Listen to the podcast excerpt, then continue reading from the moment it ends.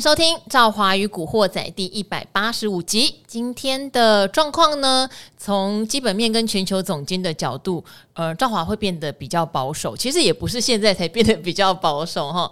呃，之前常常提到一个观念是，我一直认为台股要再回测一次，真的真的比较健康。因为我们听到最近有太多的利空，它在持续的堆积哦。但是指数已经弹上来喽哈，这边有很大的差别。之前啊，我也常也提到嘛，在股市下杀那段，很多人会问，到底要跌到哪？跌到哪？那那时候我就说，可能大概一万三千，我觉得会是一个基本的满足点，没有跌到那么低哈，跌到一万三千九百二十八点，随后展开的反弹也会有道理吗？你急杀了三四千点，你展开一个反弹也很合理。但谈啊谈啊，谈到一万五千五百点的时候，你就开始想了，不对呀，然后第三季的景气状况很不好，大家知道了没有错？可是第四季也不好哦。明年有可能整体比今年来说，上市贵公司的营收获利还会持续在下滑。假设这样，难道不应该再回测一次吗？哈。我想长期听这个赵华与古惑仔的朋友们应该都知道赵华有这样的想法，可是我们不跟市场对做，涨上来的时候有提醒，呃，用技术面、用筹码面操作都比较简单哈。好，不过今天我们来的人就跟这两个面比较没有关系，嗯、他吃的是另外一碗面，嗯、没有错。好，今天来的人他就完全会从价值基本面做判断哈。今天是我们的存股教父古鱼，Hello，各位听众朋友，大家好，我是古鱼。好，为什么今天古鱼来呢？也没为什么啦，因为他很懒，他只要愿意来哦，我都是已经求爷爷告奶奶，觉得谢谢了。哎呦，干嘛这样？好，但这段时间他也过得挺开心哈，不太会担惊受怕，因为他的进出频率是比较低的。嗯，那今天有一些基本面上，我觉得比较大的警讯也跟大家分享。呃，前几次哈，很多来宾来的时候，赵华就难免会提到说，嗯。台积电，我听到很多杂音。哦、嗯，其实他第二季的法说开的这么好，是没有错。但现在杂音越来越大，为什么呢？因为昨天，呃，中国大陆有公布哦，他们的二十大，其实这就是今年一整年中国大陆最关心的大事。没错，二十大确定十月十六号召开，然后那中国的内部这个有点超离我的专业范围，但是我们有另外很多的节目会讨论，他们有很多内部的权斗。嗯还包括说，可能习近平他要巩固他的权力，他必须在这个二十大召开之前，他做了很多的政策清零啦，对不对？嗯哼。哦，限电封城这些，其实都是为了很多巩固他的政权势力在做的。嗯。好，这些不在我们讨论的范围之内哟。但是它对中国大陆的景气就造成了很大的杀伤力哦。好，昨天公布这个二十大，中国大陆最重视的事情，美国立刻就祭出了更新的手段了。他要求 NVIDIA 跟 AMD 哈，辉达跟超微，他们两家卖了非常多的 GPU 哈，高阶绘图晶片，现在要禁售中国大陆，不能卖进去喽。不能卖进去，他这个就牵一发动全身了。哦，诶，一台电脑里面你没有 GPU，你要怎么用啊？嗯、对不对？没有错。哦，尤其追求效能的时候，高阶的本来就很重要。那大家想，高阶两个字对应到的就是先进制程，嗯、先进制程对应到的就是台积电。是，没有错。好，那当然现在很多的媒体哈、哦、也会去计算嘛。好，两家嘛，两家占台积电的总营收哈，totally 哦，大概七趴多。嗯、那如果再浓缩到是高阶制程哈，高阶绘图晶片的部分，可能只占台积电零点五趴哈，嗯、那也还好嘛。嗯哼，好，可是赵华也必须说哦，这个零点五趴不是只有这两家呀，嗯、我们 Intel 也可能它的三纳米订单有点延迟哦。是，哦，我们还有联发科它的手机晶片库存这个问题还在持续中哦。是，没有错。哦，它还有。Broadcom 还有高通、博通，嗯，哎、欸，如果大家都有一些销售上的困难，嗯、这个对台积电来说压力就大了。当然，最后苹果 i 十四，嗯、你要不要不要卖那么贵？哦，对，你不要卖那么贵，好不好？如果你的销量不好，那个更严重哦。嗯，好，所以我才会说这一连串让我对半导体的景气现在又有一点小担忧。嗯哼，也许未来三到五年有非常多的新应用，哦，新的呃技术，新的。呃，等于说它的使用量一定会更大，可是，在看到明年上半年，我是比较忧心的。嗯哼，好，讲了那么大一串，是我们的纯股教父，是古鱼兄，是你觉得现在你听到哦，你也是产业工程师啊？啊、呃，没有错。对，你觉得这个消息对整个半导体产业的冲击大不大呢？我觉得在冲击的部分啊，我们要去把这个事情的前后串在一起看哦，因为我们在之前上节目的时候，其实有提到嘛。很多呃 IC 设计的厂商啊，已经开始在对台积电提出一些要求降价的呃要求，已经声音已经都跑出来了嘛，嗯，哦，对不对？好，那当然，呃，就台积电目前的态度上面来讲的话，他也没有说不要，他也没有答应你，哦，他反正就是整个态度。啊，还是在做一个观望的一个状态嘛。但是呢，现在所有 IC 设计的厂商，他们呢都面临到了一个库存调整的压力啊。我想这个在很多很多的一个新闻媒体的呃讯息露出的部分，大家都已经有了解到的。其实我们可以思考一个问题啊：为什么台积电之前呢、啊，对于这些客户的反呃那个要求啊，好像比较没那么大的一个反应？因为你要看它的。它的那个要求的话呢，是用在它的高阶制程，还是用在它的成熟制程的这一块？其实呢，台积电它很多的营收获利的来源都在于高阶制程的这个部分。嗯，哦，所以呢，我只要高阶制程可以巩固的很好的话，那其实你这些成熟制程，就算可能有一些呃订单上面的调整啊，还是怎样，可能对我整个营收的影响，哦，它还在它可以接收，在它可以调控的一个范围里面。可是呢，像刚刚赵华讲的这个。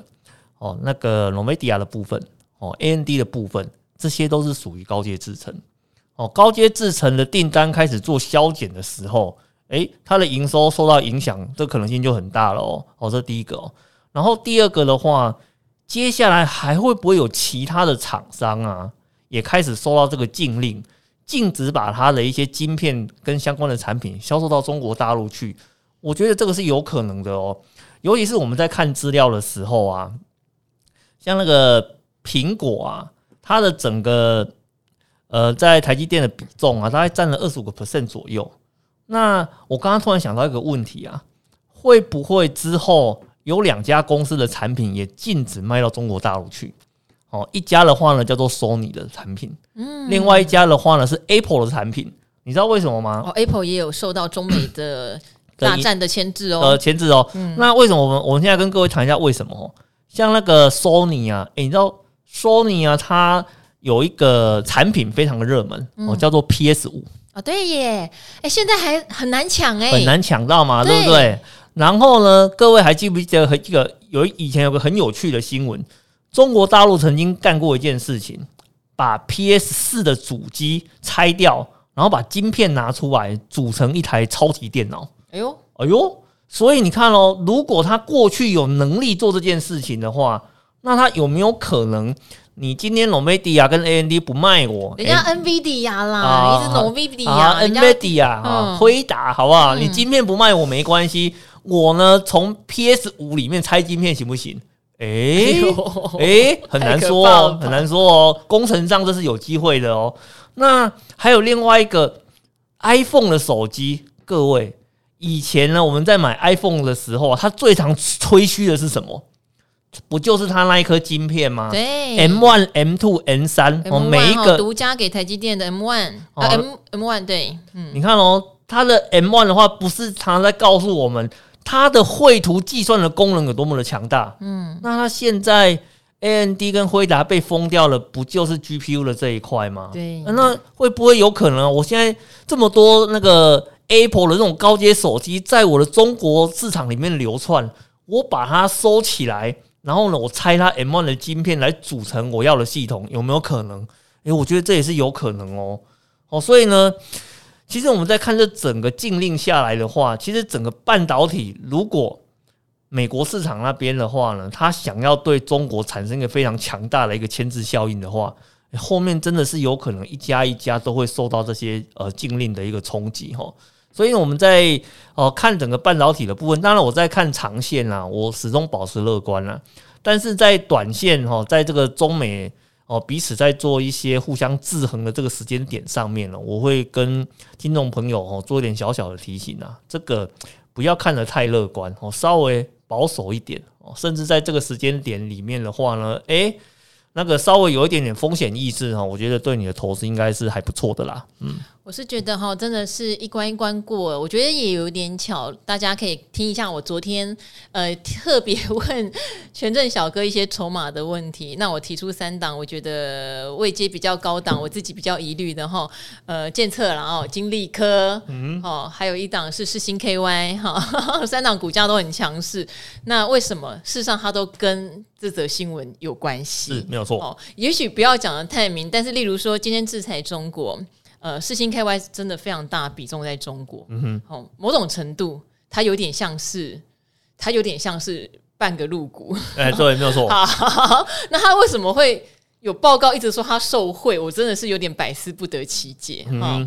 那监测的大客户 AMD，、嗯、还有另外一个是 Intel，、嗯、就算你切进去，你取得它很大的市占率，但 AMD 现在有点自身难保嘛。是是是，好，这也是一个问题。金利科哦，这是很奇妙的一家公司哦。嗯、你看它的获利，你真的是觉得怎么撑得起这个股价 啊？那你说他在台积电有没有大量投片，或者有没有新客户进来？说实话，问问不太到。嗯嘿，那就如果说以原本的获利成绩啊，怎么会这样？好，所以我讲这些不是说啊，大家哦，赵华说可以空哦，不是哦，不是哦，我只是说我在产业我会提出这样的观察哈。那它的筹码很强劲嘛，有人散户盘哦很厉害，可能有投顾会员一直在喊，他就上去的。嗯、是你空它也是会被嘎、啊，是，是是。只是我自己看，就是为什么我常常会提高我的风险警戒，嗯、就是我看到这些现状跟对应起，说实话，大国角力，嗯，台湾也还是一个。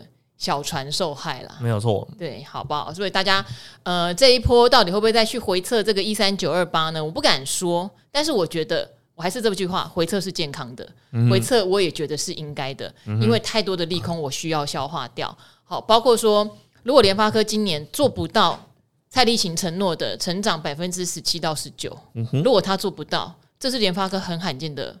说难听一点，跳票。嗯，好，如果做得到，当然我会非常的佩服。嗯，当然也有一个隐忧，也有人说他可能订单就是塞，先塞到今年来之类的。嗯哼，嗯哼，这个第一我的观察点，第二台积电第二季的法说承诺的明年成长十五到二十趴。嗯哼，这个真的不能跳票诶、欸。嗯，这个真的不能跳票诶、欸。哦，如果他明年的话是持平或者只成长我怕都不行哎、嗯，好不好？所以这是我自己内心比较忧虑的。但是如果在一个回撤把这些利空消化掉，我也比较放心啊。是。好，我也比较放心啊。那这段时间呢，很多人都说，啊，赵华都讲策略，策略可不可以再讲清楚一点？没关系，因为实在太多人问了。我们今天趁这个存股教父来，因为存股就是一个策略，存、嗯、股就是用时间换取空间，没有错，你就不用烦恼那么多，是没有错。所以我就借由大家来问股鱼的非常多资产配置的问题，哈，也给大家一起聊聊，到底什么是策略呢？包括很多人说，哎，我要不要贷房贷出来做存股呢？这个也很常有人问。嗯、今天我们一并来帮。大家做回答好不好？好，好，那这边的话有一位超级小河粉哦，他说他是长期投资呃资 长期投资，他说正好女神跟来宾好哦，常常听您的节目说存的话存大盘型 ETF 零零五零和零零六二零八这种的比较稳健，嗯、那高股息 ETF 建议如果是年纪比较大需要股息，就是所谓的你只要其实也跟年纪大小无关啦，你觉得你需要现金流。其实高股息就会比较适合哦，所以呢，这边最近有认真思考这个问题，也觉得有道理，所以想见问哦，怎么样来调整呢？目前是呃看起来是定期定额在扣零零五六三千啊，零零八七八国泰永续高股息，它真的全民这个真的是国民高股息 ETF 哎、欸，这一档。没有错没有错，几乎每个人都有哎、欸，对，好也扣三千，然后有扣台积电三千。他说都是定期定额，当初买了这两档哈，等于零零五六跟零零八七八，是因为可以互补一下成分股。当然，目前这三档哈 都在套牢中。他说会不会建议从这三档干脆直接拨一些部位去投大盘型的 ETF 呢？还是我需不需要一直扣、一直扣、一直扣、一直扣，扣到它回正，我再考虑换呢？嗯，OK，那我这边稍微看了一下。其实我们发现很多投资朋友啊，他们经常都是零零五六跟零零八七八这两档同时都会持有。然后啊，我们还是要跟那个呃投资朋友做一点观念上的一个分享哦，就是零零五六啊，它是所有高股息 ETF 的标杆。嗯，哦，这个呃，我想呢，只要你有在投资 ETF 的话呢，你绝对不会否认我这一句话哦。那后进者呢，都是在这个标杆的基础上面再去做改良的一个动作哦，然后希望呢，可以在呃其中做出产品的一个差异性。哦，那为什么在这这几年零零八七八会异军突起呢？哦，因为它在整个呃策略改良的过程中呢，取得了大量投资人的一个认同，这是第一件事情。然后第二个的话呢，它在过去的整个绩效表现上面来讲，哦，让投资人很有感。哦，所以我们在这几年来讲的话，你会发现，呃，它的整个在规模跟扣款人数，哦，很快的呢就已经站到跟老大哥比肩的一个呃一个程度上面了。所以我会跟呃听众做一个建议哈，如果呢你同时持有很多档的高股息 ETF 的话，其实没有什么太大的意义哦，你只要把它锁定在同一档就可以了哦。比如说你要全部都锁定在零零五六，或是呢你要锁定在零零八七八上面哦，其实都可以哦。那当然，你如果是在今年。做这个选择的话呢，我想很多人都会告诉你哦，那布局在零零八七八的话呢，感觉上会比较安心一点。因为为什么？因为零零五六在今年的选股上呢，把那个航运股啊，哦，然后又把它给纳进来嘛。那你把它纳进来之后，很多人去检视整个成分股，发现呢，它在呃景气循环类股的比重拉了有点比过去高很多哦，所以好零零五六的。呃的一个部分的话呢，稍微呃会有比较大的一个迟疑哦。那零零八七八它的策略的部分，其实就比较偏稳定啊，或者比较偏金融股的这一块哦。那当然，其实大家只要看到说，诶，我的成分股里面啊，金融股比重很重的话，其实它就很容易跟退休啦、稳定啦，然后高息啊，它是很自然而然的就会连接在一起的哦。而且它的整个策略上又不是预测殖利率，而是以过去。已经有了数据在做投资，其实你有没有想过一件事情？零零八七八的这个投资策略很像你去外面上一些投资达人的课，他所告诉你的一个呃投资评价的一个方式，其实是很接近的哦。所以我想这也是为什么零零八七八在高股息里面得到比较大呃认同的一个原因是在这个地方了。所以我会建议这两档。哦，其实选一档就可以了。嗯、哦，那今年如果是以今年来看的话呢，我想零零八七八的一个投入会让你比较有信心一点。哦，这这是我们第一个要跟你去做解释的地方啦。哦，那至于说你在问说在成分股里面哪一档，呃，要去换成所谓的大盘型的 ETF，那其实当然就台积电的部分换成大盘型就好啦。你好聪明哦，它第二档它其实有问题二。嗯，他就有说大盘型 ETF，台积电就占了四十六趴。是是是，如果要买，那是不是台积电的部位要降？台积电的部位要，刚刚好就回答他还有第二题。哦，嗯，这样问题好像蛮刚好的哦，因为其实那个台积电的部分啊，哦，我们其实我从以前到现在的观念都都是一样的哦。你今天要投资个股哦，绝对哦非常的欢迎。可是呢，你要先回答自己一个问题。你愿不愿意花时间在这档个股上面做研究？哦，你今天买个股啊，你千万不要跟我讲说你觉得它是什么什么什么，所以呢，它是可以买的哦。这种是很危险的一种投资概念哦。因为因为因为其实呢，很多呃个股的评价都是在短期一两年内，因为它遇到某个特定的事件，然后突然窜起，形成一个口碑。可是呢，这个口碑来得快。哦，也可能过两三年之后的话呢，这个口碑就完全就消失了。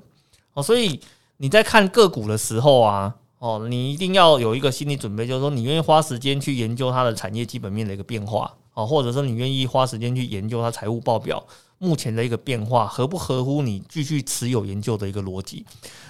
要是你根本就不想花时间做研究的话，那个个股啊，绝对不适合你的。你、就是、即使它是台积电，对，即使它是台积电哦，因为你千万不要以为它是台积电就想说啊，稳了呀啦，绝对不会怎样怎样哦。对啦，公司可能不会倒啦，可是不代表你的报酬率会好哦。哦，这是两回事哦。你一定要你你一定要记住，这是两回事哦。哦，这是两回事哦。所以呢，我们在。呃，投资的过程里面哦，像你如果是刚刚这三档哦，零零五六、零零八七八哦，我会建议你两档并一档就可以了。嗯，那至于台积电的部分，我会建议你就你如果想要去增加所谓的大盘型的 ETF 来作为你的呃投资的话呢，你直接把台积电的部分移除掉就好了。哦，然后把这个资金移到大盘型这个部分就可以了。哦，因为其实大盘的概念就很简单，大盘涨呢啊，我的部位就涨。大盘跌呢，我的部位就跌。哦，那只要呢，你愿意相信，哦，短期回档，但是呢，我在长期投资的过程里面，经济这种东西一定是会持续越来越好的。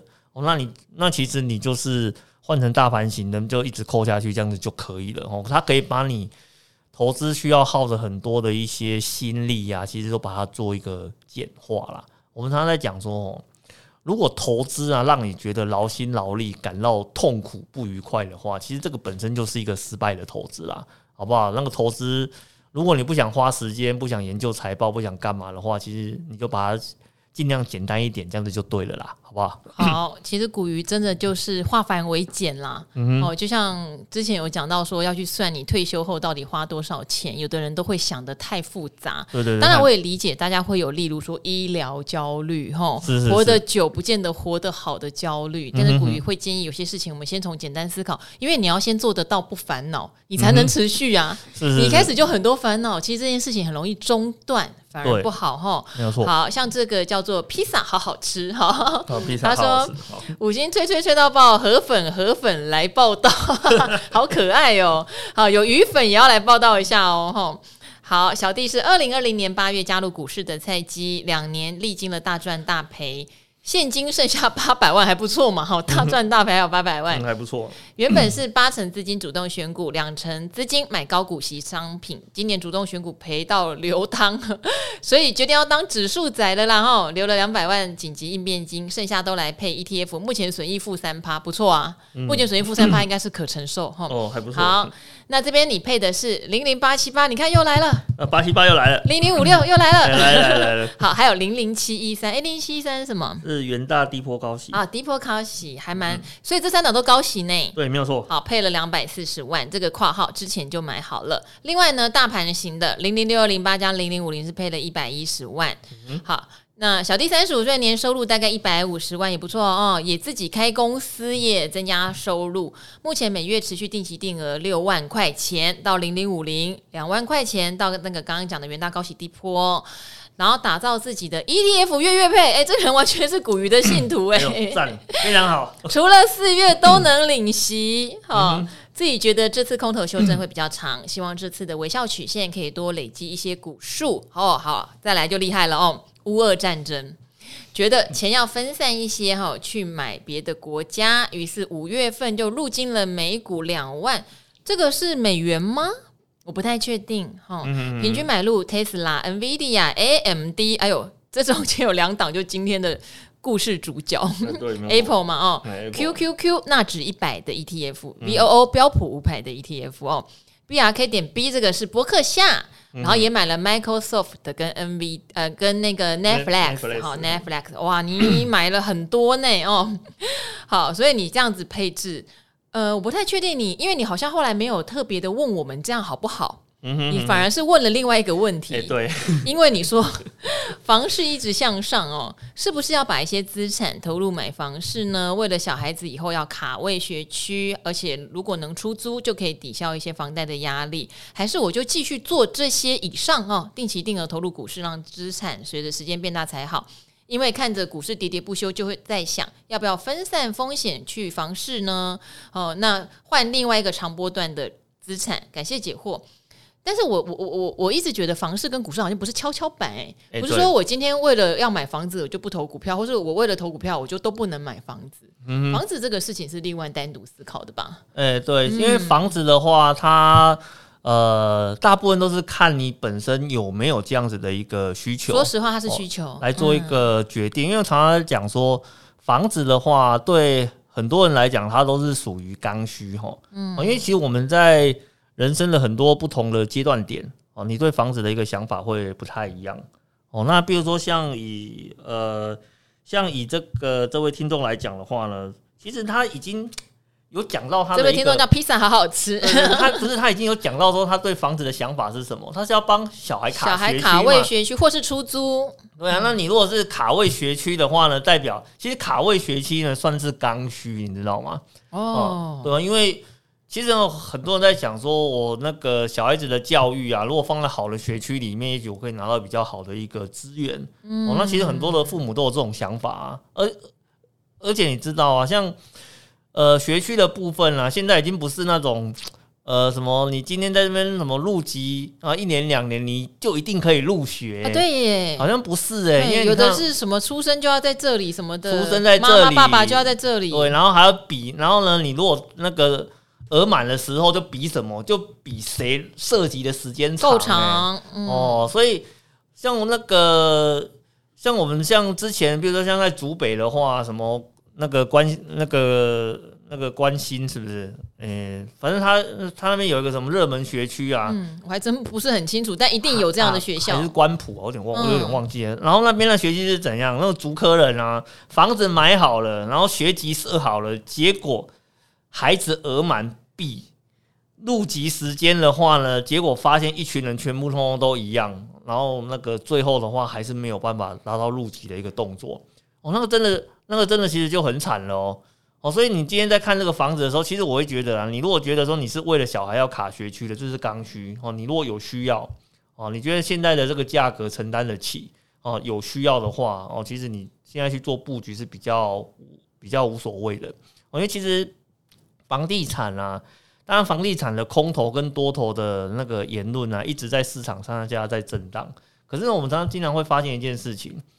你房地产的那个 location 的地点，如果它未来的整个机能啊、学区是可以慢慢发展起来的，哦，那基本上这个地方的价格都是持续慢慢的会呈现往上走的一个一个现象，而且房地产维持价格的动机非常的强烈，跟股票不太一样哦。你股票如果什么消息不好啊，可能会抛售，可是呢，房地产啊，你说消息不好会抛售，这个很少见哦，这真的非常的，这真的是非常的少见哦。所以我是觉得，如果是针对小孩子的学区哦，比较偏刚需的哦，你有能力哦，那我会建议你，其实你是可以去做的。那至于关于这房地产投资的这一块，嗯，这个就不一定了吼，哦，就不一定，因为其实房地产的投资会分成好几种，一种是隔成套房出租的，一种的话呢是整间出租，然后等到呃房地产的价格往上走的时候再卖掉，所以其实它的。它真正的一个目的的话，并不是在赚出租，而是在等增值的这一块。哦，那通常是这个样子啦，因为你要先了解到一个限制哦，就是你现在这个时间点要去布局房地产的话呢，你可能至少要有五年的时间打打算哦，因为它现在有一个新的交易税制出来嘛，你如果持有在短时间做交易的话，你的获利的部分有百分之四十五是要缴税的。嗯，哦，那个税很重啊，哦，税很重啊。哦，所以你如果没有办法持有五年以上的话，那么重的一个税金，有可能会让你在房地产的，你原本想说先出租啊，等价差起来之后再卖掉，结果你发现忙来忙去，忙了一阵子之后，哎，没有赚到多少钱呢？哦，白忙一场，哦，白忙一场。所以呢，你如果是针对房地产想要买房子出租。的这一块的话呢，我觉得这个是挺看听的。哦，那如果是针针对帮小孩子布局在学区，这是比较偏刚需哦。那这个的话，你能力许可的话，这个能够做就可以赶快去做了。哦，这个就不需要等。哦，这是我们针对。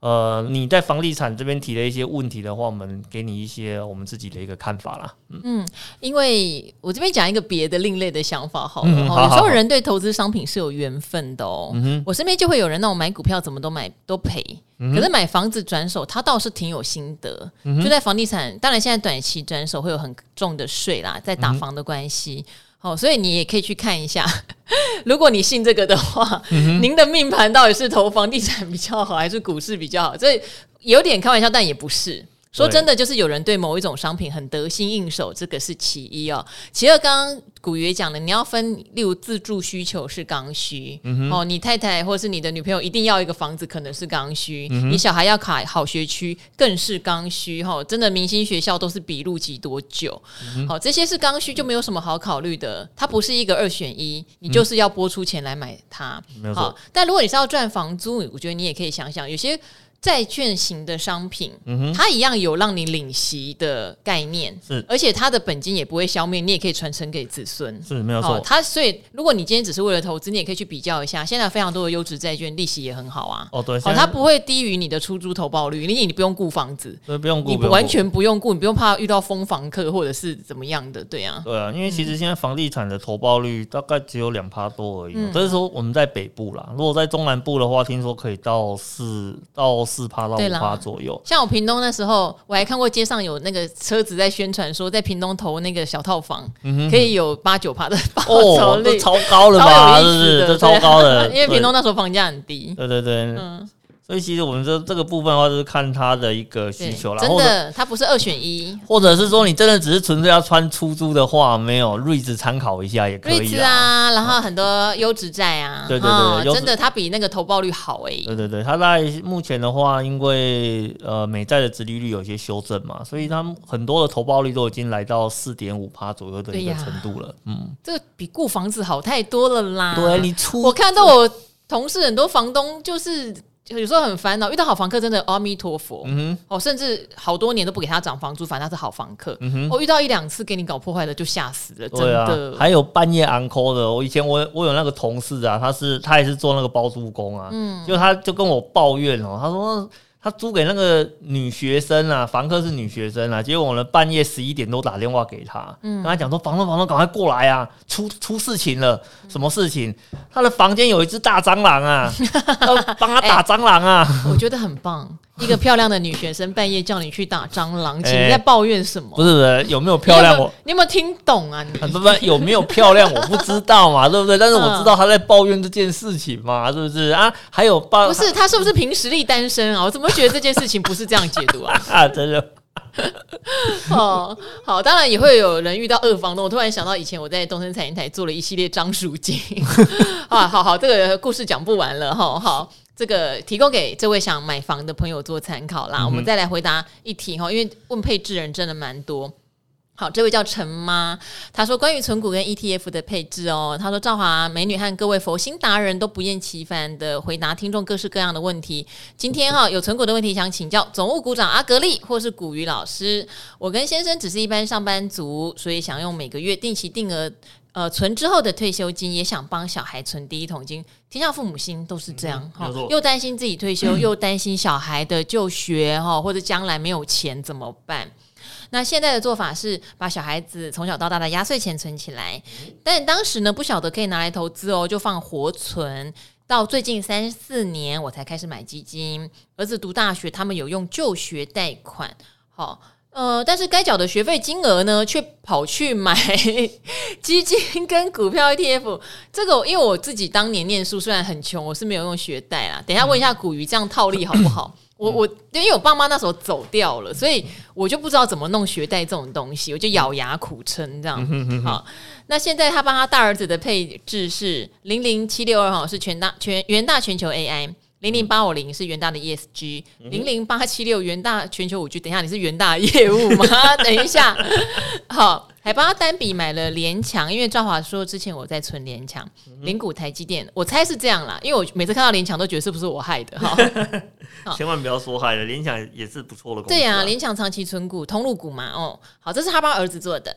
那他自己呢？他自己的退休金是四笔的定期定额，哈，零零六二零八，哈，刚刚常常讲的富邦台五十，零零八三零是国泰费城半导体，我又加到，因为这个我也有讲过，零零八七八，哇塞，零零八七八，你无意不语呀、啊，你 真的，欸、你今天讲了三个全部都有份哦，你雷瓦的国泰你卖的很好啊，零零八九三是国泰智能电动车，嗯、包括还有单笔买股票哦。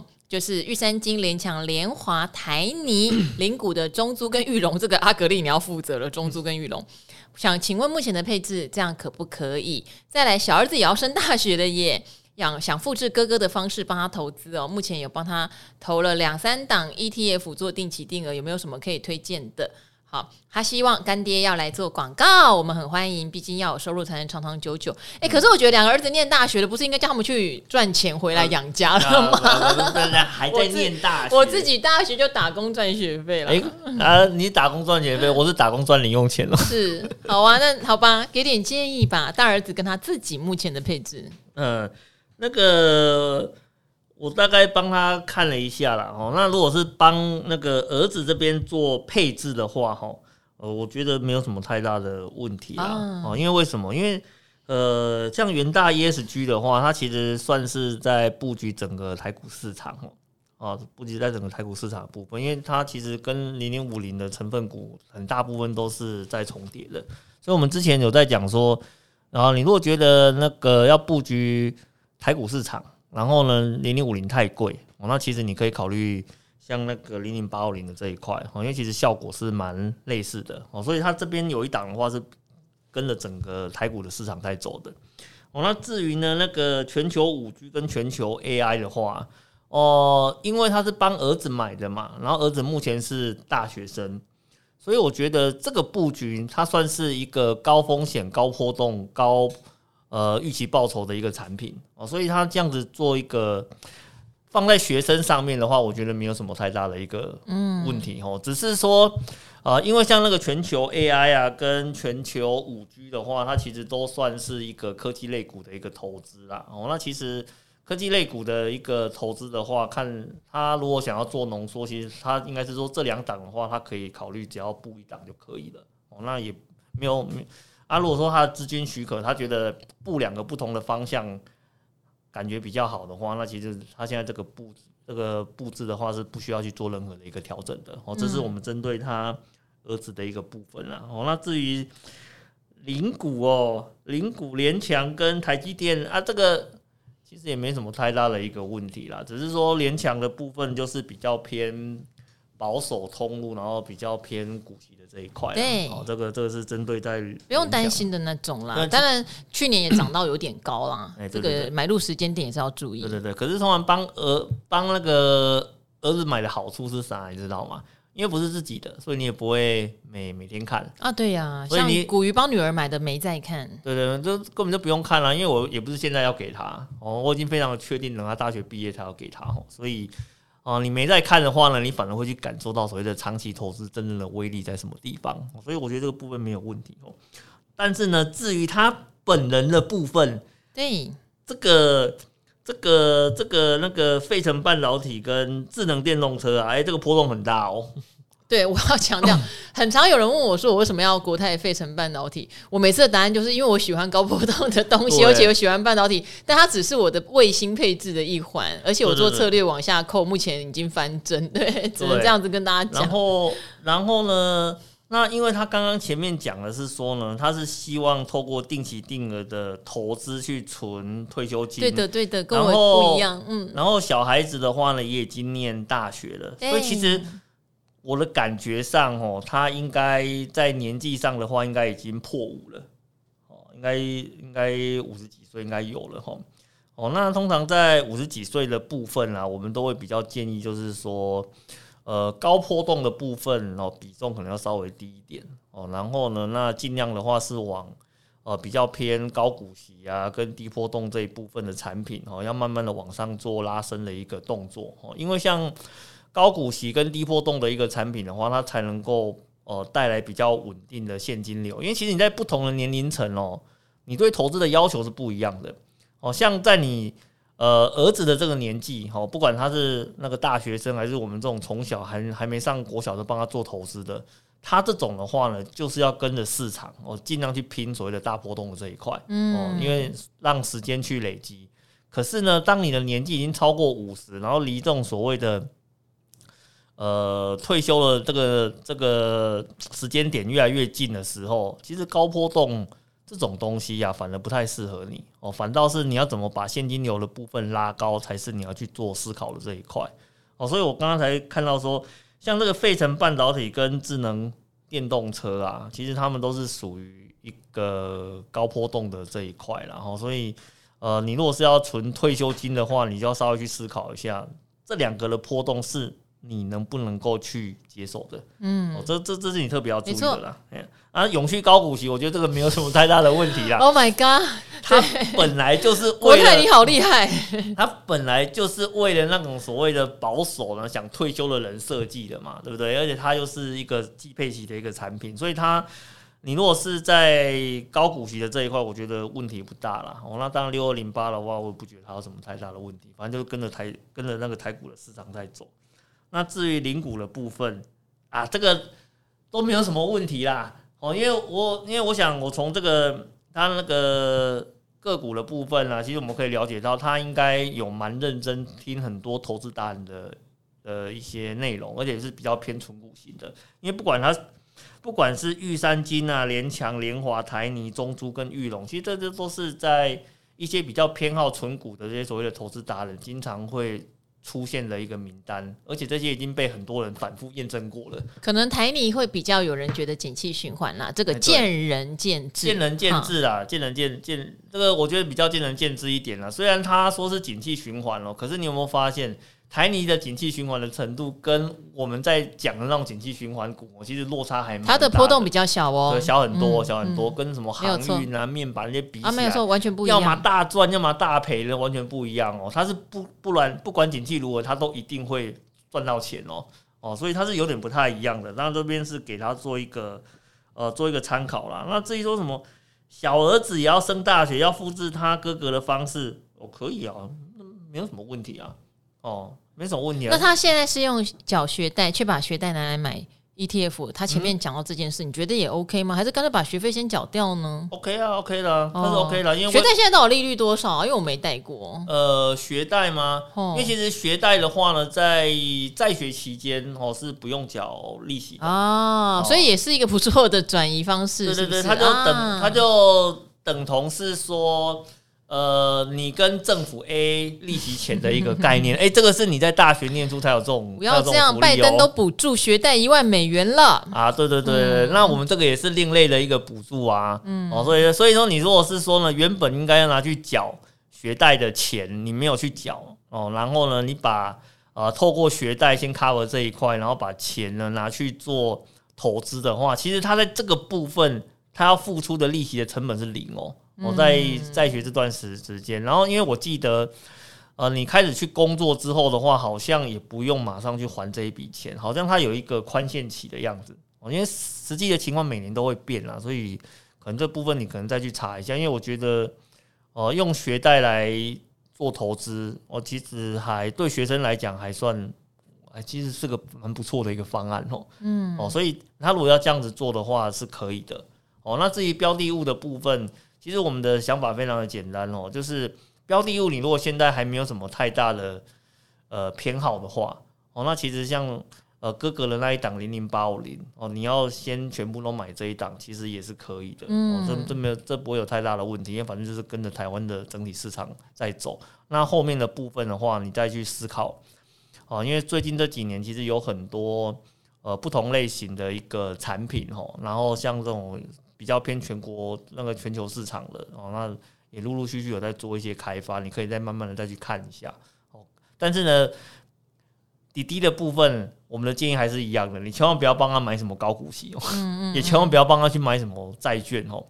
并不是说这个产品不好，而是滴滴是个年轻人啊，他是年轻人哦，他可以扛风险的哦。你千万不要在他可以扛风险的时候去降低他的风险。哦，这样子你反而去错过了他最美好的那个。那个资产增长的一个机会哈。嗯，好哇，古鱼每次来有没有观念满满？即使我们感觉上是回答单一听众的问题，事实上一体适用到很多很多的家庭。我相信可以一口气回复很多投资人心中的疑问哦。刚、嗯、连买房不买房都顺便回答了。好，最后我就再念一两个哈，单纯给我们感谢的留言。我们今天就要结束了哈。那还是一样呼吁，有任何的问题，请大家留言给我们，赵华一定会尽心尽力帮大家找到最适合的达人来回答。有时候我边听都觉得好佩服诶，我也重新学习到非常多。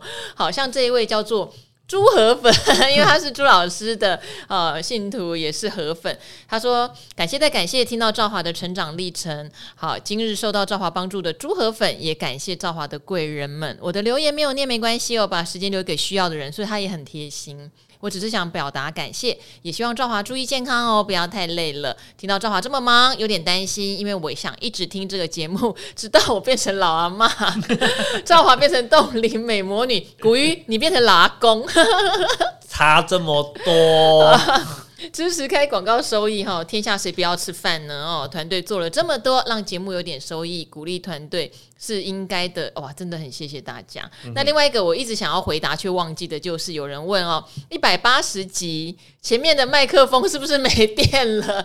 对，我那天一直这几天我一直很想说，那一天麦克风真的有点坏掉了，嗯、线路坏掉了。那我们。录到一半哈，我们也紧急换了一支新的，嗯、但前面收音真的赵华的部分就比较不清楚。谢谢大家没有一直指责哈，而是建提醒说有没有坏掉啊？因为你说河粉还是要听，好好，啊、是是是，对，那一天有点小故障哈。谢谢大家没有责怪，而是继续听哈，嗯、我们也会注意到以后马上发现，马上就会调整哦。嗯、好，那今天呢，赵怀宇古惑仔哦，又回答了很多疑难杂症，是好没有错。那觉得很满意、很充实的一天啦，也谢谢古鱼。那我们就跟各位听众一起说拜拜喽。好，拜拜。拜拜。